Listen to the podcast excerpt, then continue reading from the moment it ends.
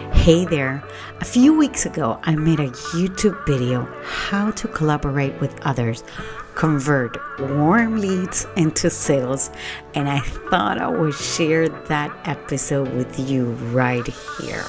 You're listening to Personal Image Branding. I'm your host, Veronica DePaul.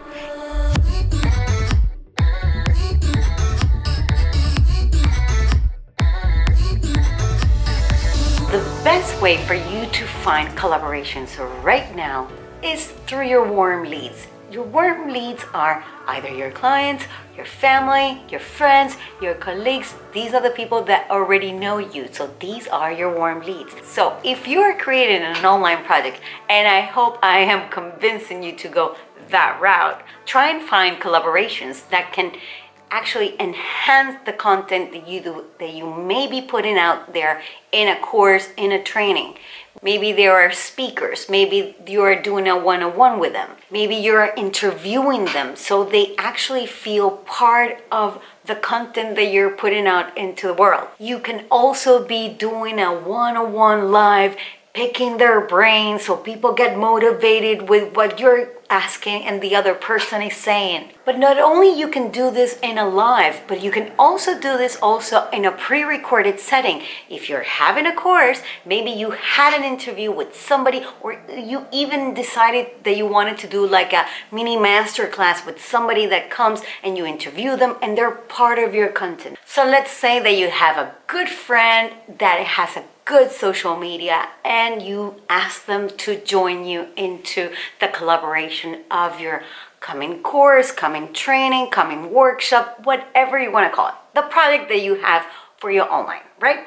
So you are asking them, I collaborate with you, you collaborate with me. And let's say that person has a podcast, so that person can also interview you in a podcast. And maybe you had a YouTube channel and you decide that you want to showcase them just that you're both promoting each other or even on social media or on LinkedIn or on Facebook or you do an Instagram live or you do a Facebook live that you're both actually collaborating. Not only that, you can even create all your marketing strategy through the both of you. You can actually have the face of that person in your marketing and the other face uh, and your face in their marketing as well and you have a joint collaboration. You become and they become your brand ambassadors. In a way, they're talking about you, you are talking about them. I scratch your back, you scratch mine, but it's similar to that. So I am right now seeing it everywhere. Everybody's doing it, even if you haven't seen it, but actually it's happening without you even knowing. These are secrets that are happening in the highest of collaborations, like Marie Forleo, Amy Porterfield. Everybody is doing it. They're collaborating. The great thing about this is that you, those people that have that from your friend, your colleague, or whoever, they get to know you, you get to know them. That audience gets to know you. They also want to feel involved in whatever you're offering. And you are also putting yourself out there with the audience of the whoever is collaborating with you. But before you do anything, before you do anything, you have to deputize them. Okay?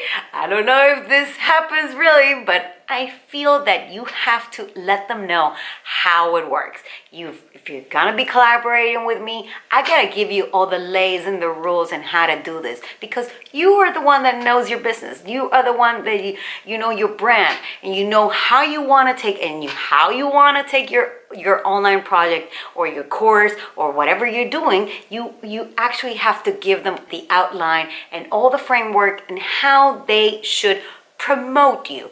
So I want you to think about this as as if they were a franchise. So if you had a franchise, you know you'll be making a document telling them, okay, you have to say this, you have to do this, and they actually are going to be asking you the same thing. So if you want to do this, start creating what you would like them to do in a piece of paper so that it looks professional and you can hand them that. And then then you're not talking too much but you already have something ready when you're like okay you want to do this? Okay great.